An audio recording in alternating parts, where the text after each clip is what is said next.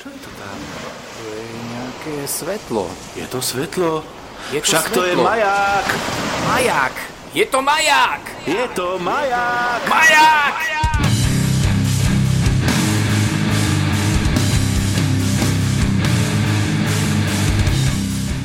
Vážení poslucháči, vítam vás pri ďalšom dieli podcastu Maják a číslo dielu ani nepoviem, pretože vôbec netuším, v ktorom dieli toto vydáme a či to vôbec vydáme.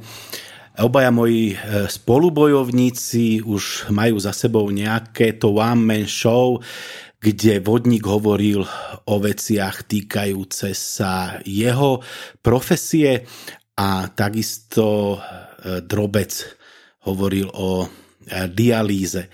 Dnes to padlo na mňa, e, ja som ITčkár a rozmýšľal som teda, že čo e, z toho portfólia veci, ktoré riešim v práci, by pre vás mohlo byť zaujímavé. Riešim viac menej systémy pre údržbu. No a jedna z odnoží je neurónová sieť, ktorú používame virtuálna realita a rozšírená realita. Takže ak si chcete vypočuť taký, takýto monológ, nech sa páči, pokiaľ sa vám tieto monológy nepáčia, tak rovno to zmažte. Prípadne, ak vás zaujíma táto technológia, ako sa používa mimo, mimo nejakého hráčského, hráčskej komunity, tak to môže byť pre vás zaujímavé. V zásade, čo to virtuálna realita, rozšírená realita je, asi v tom máte úplne jasno, predsa si však neodpustím na úvod veľmi skrátke povedať pár slov, aby to bolo jasné každému poslucháčovi. Virtuálna realita, podobne ako v starom seriáli Krajné medze, všetko, čo vidíte a počujete, riadíme my. To znamená, nasadíte si na hlavu nejakú, nejaké zariadenie, nejaké okuliare, nejakú kuklu, prípadne obyčajnú kartónovú krabicu, do ktorej strčíte telefón a všetko, čo vidíte, je vlastne nejakým spôsobom nakreslené, namodelované, sú tam nejaké zvuky a prakticky ste odrezaní od sveta. Vedľa tohto rozšírená realita na to sú takisto nejaké špeciálne okuliare, ale na rozdiel od virtuálnej reality vidíte všetko okolo seba. To si predstavte trebárs aj mobilom alebo tabletom, keď robíte nejaké to video, tak si predstavte, že viete na stôl položiť napríklad jablko a je to len nejaký nakreslený model a tá kamera sa tvári, že to, že to jablko tam vlastne je. No a na čo je toto všetko vlastne, vlastne dobre, na čo sa to dá použiť, to skúsim trošku priblížiť.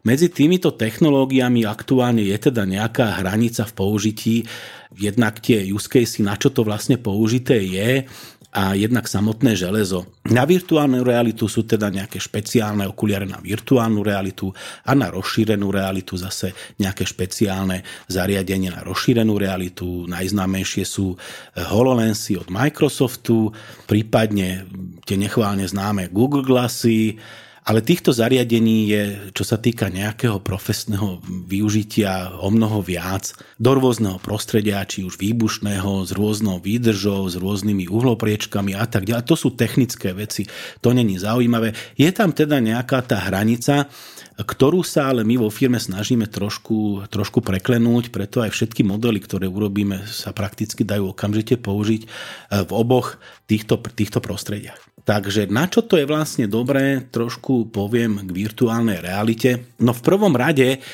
je to výborné na školenia. Každá firma, každý podnik potrebuje zaškoliť svojich ľudí, svojich pracovníkov.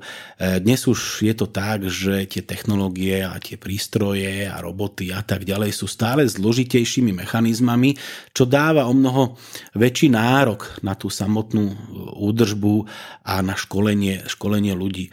V zásade to môže prebiehať rôznymi spôsobmi.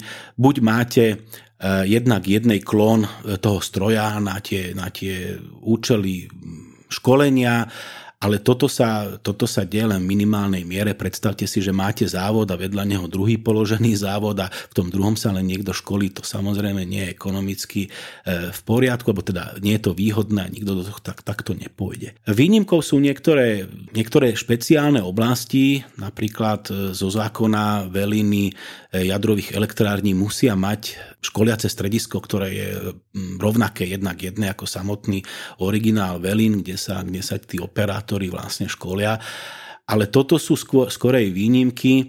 Z pravidla je to tak, že je nejaké školiace stredisko, nejaké školiace centrum, kde tá firma školí svojich ľudí a potom ich púšťa vlastne do výroby, kde ale zas môže byť problém s nejakým hlukom, s nejakou vý, samotnou to výrobou, kde sa teda veľmi nejak zasahovať nemôže a takto v prípade nejakej nejakého prestoja problému sa vlastne tí ľudia zaučajú. No na čo je v takomto prípade dobrá tá virtuálna realita ako nejaká tá hra v tých priestorových úlohách, ktorá vám hovorí, aký nástroj, kedy, v jakom poradí použiť a tak ďalej. No v prvom rade je výhodou to, že máte celé školiace stredisko v podstate v kufríku.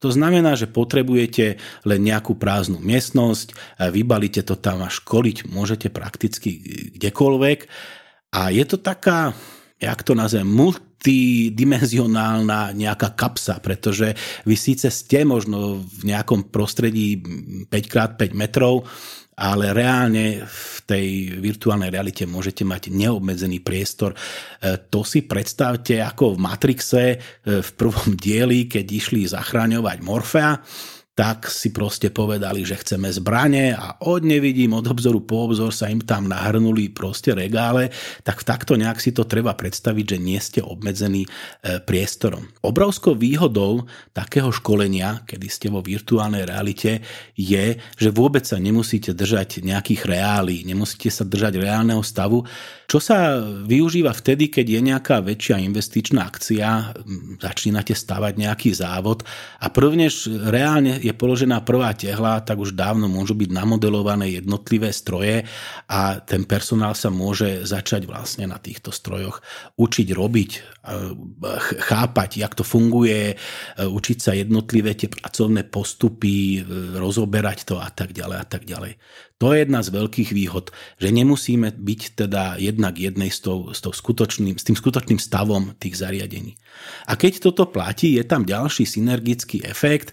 E, môžete si dovoliť navodiť také situácie, ktoré reálne nie sú e, možné, teraz myslím nejaké, nejaké kritické situácie. Predstavte si nejaký chemický závod, nejakú petrochémiu a vo virtuálnej realite tam proste viete nasimulovať natlakovanie neštandardné nejakej tlakovej nádoby nad nejakú dovolenú hranicu a ten operátor musí vedieť, čo v danej chvíli e, má urobiť, čo nie sú vždy veľmi jednoduché veci. E, to si treba uvedomiť tak, že nie je to ako doma u vás, že začne striekať kohútik a zavrete hlavný uzáver a tým pádom je to zavreté. V takýchto podnikoch sú obrovské prietoky, obrovské tlaky, to sa len tak zavrieť nedá, to sa musí niekde presmerovať, prípadne sa to pošle do nejakého komína zapáli, tam sú rôzne možnosti, ak toto riešiť, ale zase vo virtuálnej realite si viete e, takú, takúto situáciu navodiť a viete vyškoliť ten personál. A samozrejme platí to aj potom, ak by, ak by dajme tomu, tá reakcia nebola správna, alebo je to nejaké náhle zlyhanie nejakého zariadenia, dojde k nejakému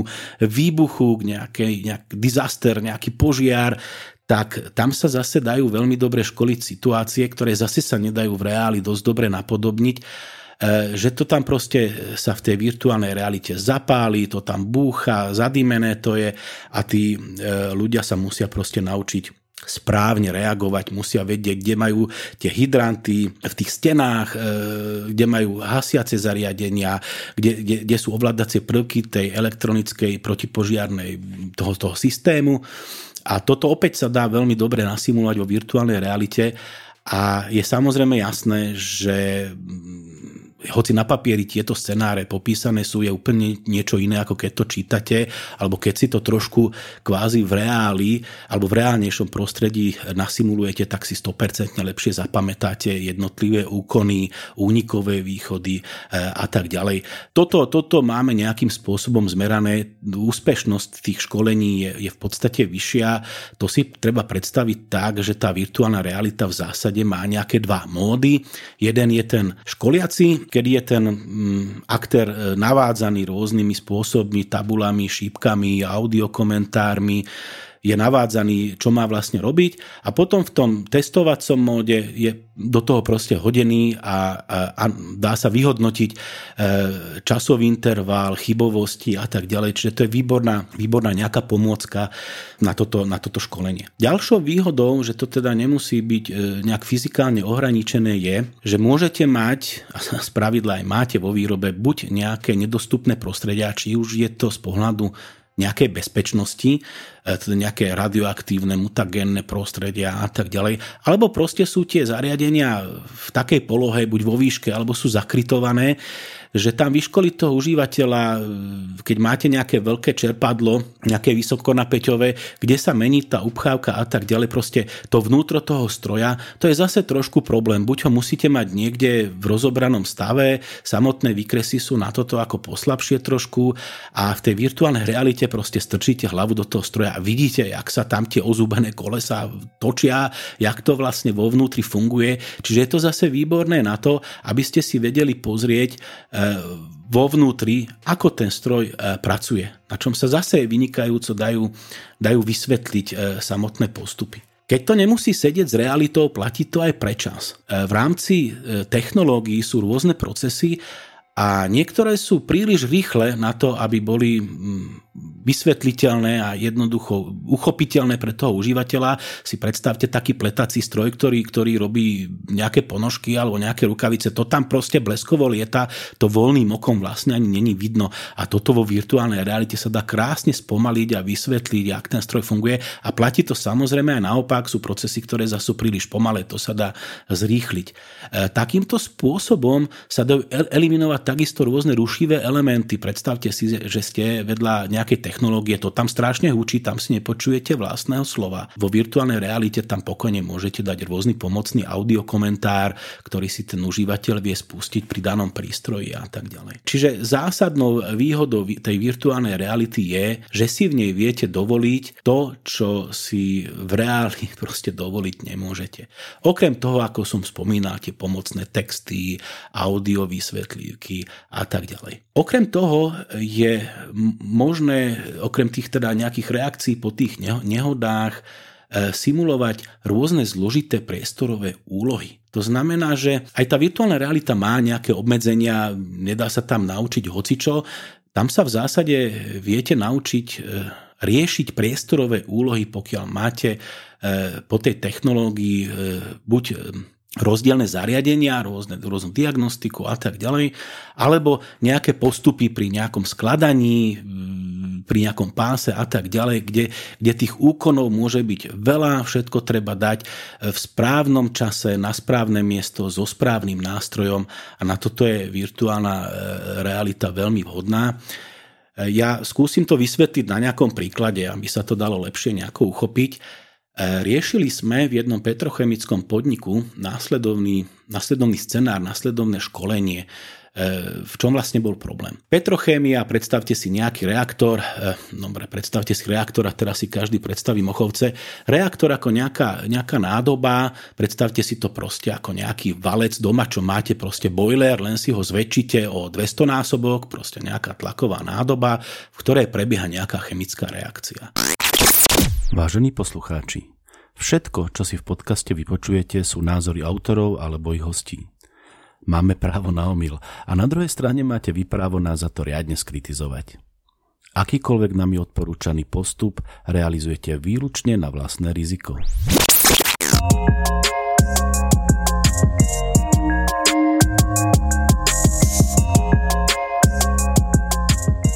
Na to, aby tá chemická reakcia prebiehala, je nutné tam kontinuálne tlačiť to médium. Pokiaľ, pokiaľ prestane to médium byť tlačené, pokazí sa to, to čerpadlo alebo niečo, tak tá reakcia zastane. No a v danej situácii, kde sme to riešili, e, bol nábeh reaktora, e, tam, tam bola strata e, v eurách v šestciferných sumách. Proste obrovská strata. Tam nemohlo dôjsť, je to kontinuálna výroba, tam nemohlo dôjsť k výpadku a aby, aby k tomu nedochádzalo, tak na toto bolo v technológii vyriešené také redundantné riešenie, taká záloha, že bolo jedno, jedno čerpadlo, druhé čerpadlo, tretie čerpadlo všetky tri boli pripravené na to, aby v prípade problému jedno bolo proste zachodu, aby druhé vedelo naskočiť. A ešte, aby tam e, toho nebolo málo, tak e, kvôli strate energie, pokiaľ by teda nebola elektrina, tak to bolo vyriešené tak, alebo teda tak je to vyriešené tak, že dva, dve čerpadlá, to teraz si predstavte to čerpadlo veľké ako vaša izba, to je proste veľké, veľký vysokonapäťový motor, ktorý e, žene čerpadlá, sú tam teda dve vysokonapäťové čerpadlá, či hnané elektrinou a je jedna párna turbína. No a tu si predstavte ako štyri vaše izby. Bolo nutné riešiť to, aby tie e, zálohy vždy naskočili a to technicky je teda vyriešené tak, že každý týždeň sa tieto jednotlivé trasy vždy prehadzujú. To znamená, raz ide, jeden týždeň ide jedna vetva, potom druhá vetva, prvá, tretia a tak ďalej. Takto sa to medzi sebou e, proste prepína. Aby teda jednak bola istota, že to vždy zafunguje, keď treba a samozrejme pre nejaký maintenance, pre nejakú údržbu tých, tých, ktoré sú v podstate odstavené pre nejakú kontrolu. A toto si predstavte tak, že je to obrovský počet rúr, kde je rozsypaných všade je kopec prietokomerov, teplomerov, tlakomerov, všelijakých takýchto ukazovateľov a kopec ventilov. Niektoré ventily riadi operátor e, z velína, niektoré manuálne riadi, alebo teda otvára operátor priamo tam na mieste, je tam obrovský hukot, tam si nepočujete vlastného slova. Predstavte si to ako kormidlo z auta, len si ho zväčšite 10 krát. A toto jednoducho tí silní chlapi tam otáčajú. Dokonca samozrejme niekedy to nejde, hej, kvôli nejakej korózii, kvôli nejakým tlakom tlakom a tak ďalej. Na to sa používa tzv. f to si predstavte ako veľké železné F, zozvarené proste zo, zo silných trúbiek, ktoré tam do toho kormidla proste narazia, aby sa to dalo proste otvoriť. No a to prepínanie samo o sebe zase si treba predstaviť, že to nie je digitálny proces, že tam sú rôzne rozsahy tých teplôt a tlakov a tak ďalej, čiže nie je to presne stanovený postup, že tento ventil v tomto čase otočíš o 90 stupňov a potom tento ventil a tak ďalej, tam treba reagovať na, na ten reálny stav. A toto naučiť toho operátora, jednak teda, čo som spomínal v tom danom hluku a tak ďalej, je celkom problém a tú znalosť si ten, si ten operátor e, sa naučí v podstate po nejakej dlhšej dobe. A na toto sme boli teda požiadaní vyriešiť toto nejakým, nejakou, nejakou virtuálnou realitou. E, čo ma potešilo, keď sme to urobili, tak ich vykotilo zo stoličky, pretože aj ten posledný olejový flak tam bol urobený, tak ako naozaj. Je to proste urobené fotorealisticky. My toho užívateľa postavíme priamo pred, pred ten samotný scenár, čo vlastne má urobiť kde v tom školiacom režime sa mu vypisujú tie rozsahy tlakov, ktoré na tom danom jednom konkrétnom mieste môžu byť a tak ďalej. Je tam komplexný, zložitý scenár, kde sa ten užívateľ proste naučí s tým robiť. Jednak sa naučí, kde vlastne jednotlivé tieto zariadenia, ovládacie prvky, meracie prvky sú, lebo ako vravím, je to rozsypané ako čaj, niečo je vo výške dvojmetrové, niečo je pri zemi, niečo je vpravo a celé to veľké, je to celá tá vetva, nech má ako 20-30 metrov, to je proste obrovské a je to hodne komplikované. A práve na toto sú, je, je veľmi vhodná vlastne tá, tá virtuálna realita na školenie, školenia takýchto priestorových úloh a školenia e, v prípade, že sa jedná o zložité procesy. A ako som spomínal, tu už si vieme teda dovoliť to, že trošku to prekúrime niekde a musia proste bleskovo adekvátne zareagovať, aby im to tam niečo nepotrhalo a tak ďalej. Čiže na toto je virtuálna realita ako stvorená podstate si to predstavte tak, ako keď sa hráte nejakú hru až na to, že to nie je teda nejaká hra, ale je to jednak jednej nejaká, nejaká technológia.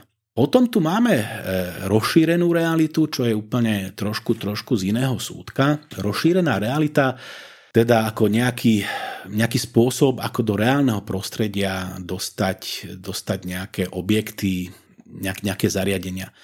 Aj toto sa dá trošku použiť na tie školenia, ale tu sú tie využitia trošku iné. Tu je to skorej pre samotnú nejakú, nejakú reálnu údržbu. Ako som spomínal, tie procesy alebo tie, tie, tie zásahy nie sú jednoduché. Pokiaľ máte nejakého nového kolaboratívneho robota, ktorého ste doteraz nedemontovali a tak ďalej a má to proste nejaký postup, tak e, čo sa týka virtu- rozšírenej reality, môže pomôcť to, že, vám, že vás môže navádzať step by step, krok po kroku a jednoducho pred vami ten, e, v tej rozšírenej realite vlastne rozoberete ten stroj. Idete k nemu, on vám, on, ono vám to ukáže, nasmerujete teda na to nejaký, nejaký tablet alebo tie okuliare, ukáže vám to, e, kde, ktorú skrutku, okolko a tak ďalej. Ďalšou výhodou je, že ako náhle identifikujete ten stroj cez nejaký QR kód, RFID, čokoľvek, alebo t- automaticky cez nejakú neurónku, on, ono tá rozšírená realita je dosť použiteľná v rôznych prostrediach, tak v takom prípade vám to automaticky dokáže na základe len toho, že nasmerujete vlastne na ten stroj e, tú kameru, tak okamžite to rozozná. Ono vám to vlastne ukazuje krok po kroku, zároveň vám to vie ukázať priamo e, nejakú, nejakú dokumentáciu a pokiaľ to teda máte urobené nejakým ako pokročilejšou metódou, tak jak to robíme my vo firme, tak to máte zároveň prepojené s tým OT svetom, čiže s tými priemyselnými počítačmi e, tých jednotlivých jednotlivých, e, jednotlivých zariadení, ktoré riešite. Čiže ako náhle nasmerujete na to zariadenie, ten tablet, tak vidíte jeho prevádzkové parametre. Čo je obrovská výhoda pre, pre toho, toho udržbára, ktorý pri tom zásahu proste upraví niečo v, v motorickom rozvádzači a hneď vidí, či ten servomotor je pod napätím trebárs. Čo by musel teda nejakým spôsobom buď merať nejakým multimetrom alebo pozerať cez nejaký ten panel na, na tom stroji a tak ďalej je to obrovská výhoda pre toho, pre toho, kto vlastne e, v danej chvíli rieši. Pravda, že sú tu e, výhody aj nevýhody oboch technológií, či už je to VR alebo AR. E, spomeniem VR najprv. Zásadnou nevýhodou VR je, že hoci vás to naučí presne, aký nástroj, kedy, v jakom poradí, tú manuálnu zručnosť, aj tú svalovú pamäť, musí ten človek získať proste praxou. I keď existujú teda nejaké riešenia, videl som nejaké zvláštne zváracie rozšírené reality, e, virtuálne reality, ale tie ma nepresvedčili. Proste myslím si to, že na to potrebuje človek do toho reálneho prostredia sa dostať, ale už tam ide v zásade pripravený, lebo vie, ktoré nástroje, ako použiť a tak ďalej. Jedna z nevýhod vir, e, virtuálnej reality je takisto aj nejaká hypersenzivita niektorých ľudí, ale to sa skôr týka nejakých lacnejších veriek. Pokiaľ použijete kvalitné nové, no, nové hardvery, kde už sú tie laserové snímače, kde tá odozva vlastne medzi pohybom a akciou užívateľa je proste minimálna voči tomu, ako sa to zobrazí na monitore. To znamená, že vy keď urobíte krok vpred, tak okamžite sa zmení tá scéna, není tam lag. Tak toto už v podstate teraz nejakým spôsobom ani neevidujeme. Zatiaľ som teda nezaevidoval u nikoho, kde sme nasadili naše riešenie, že by aj po nejakej dlhšej dobe bolo užívateľovi nevoľno. Čo sa týka rozšírenej reality, samozrejme aj tuto sú trošku nejaké nevýhody, hlavne teda pokiaľ máte nejaké okuliare, tak jednak je to nejaká váha, na hlave. V prípade, že sú to nejaké ľahšie okuliare, sú aj riešenia, čo vyzerajú skoro ako úplne normálne okuliare.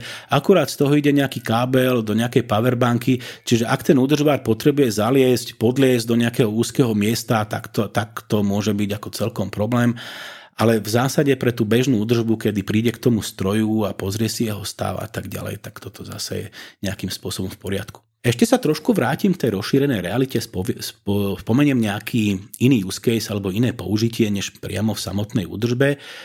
Je tu druhá možnosť a to je vytvorenie v podstate e, lacnej didaktické pomôcky, pretože dneska, dnes má už mobil každý.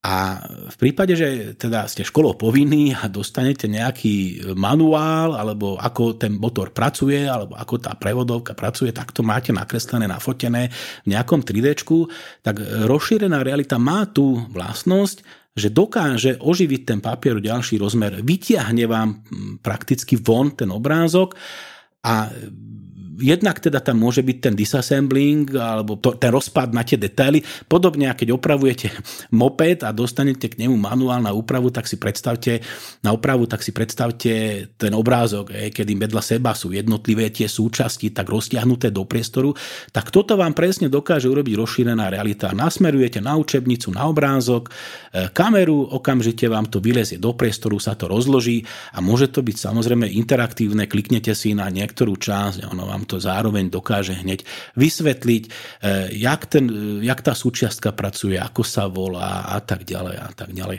V prípade údržby vám rovno systém môže povedať, v ktorom sklade sa dá, tá súčiastka pri ručnom niekde nachádza, koľko je tam kusov, ale to sa zase vraciame k tej údržbe.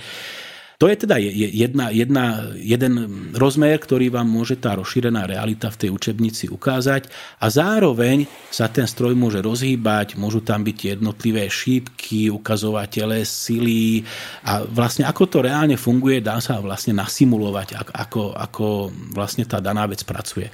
A toto dnes už je riešiteľné za veľmi malý peniaz urobiť taký model a hlavne keď máte už nejaké 3D modely v kede alebo v čomkoľvek, je proste malina. Takže Prakticky je možné rozšíriť akýkoľvek tlačený materiál do rozšírenej reality a dať tomu proste nejaký nový rozmer plus nejaký audio komentár, ako som spomínal a tak ďalej. To sú nejaké e, teda výhody e, virtuálnej a rozšírenej reality a nevýhody, ako som spomínal. A chcel som sa trošku venovať aj tej neuronovej sieti. Som už pol hodine, čím som sa dostal asi na hranicu, kedy som vás asi všetkých uspal. Takže pokiaľ napíšete na Telegram k nám na podcast Maják alebo pošlete mailom alebo nejakým spôsobom sa nám ozvete, tak možno sa k tej téme trošku hlbšie vrátim, čo sa týka umelej inteligencie a neurónových sietí, pokiaľ to bude záujem. Napíšte a tým by som to dneska uzavrel a ak ste sa dostali až sem, tak to máte veľké plus, lebo som to nakecal hodne. Takže sa držte, ahoj.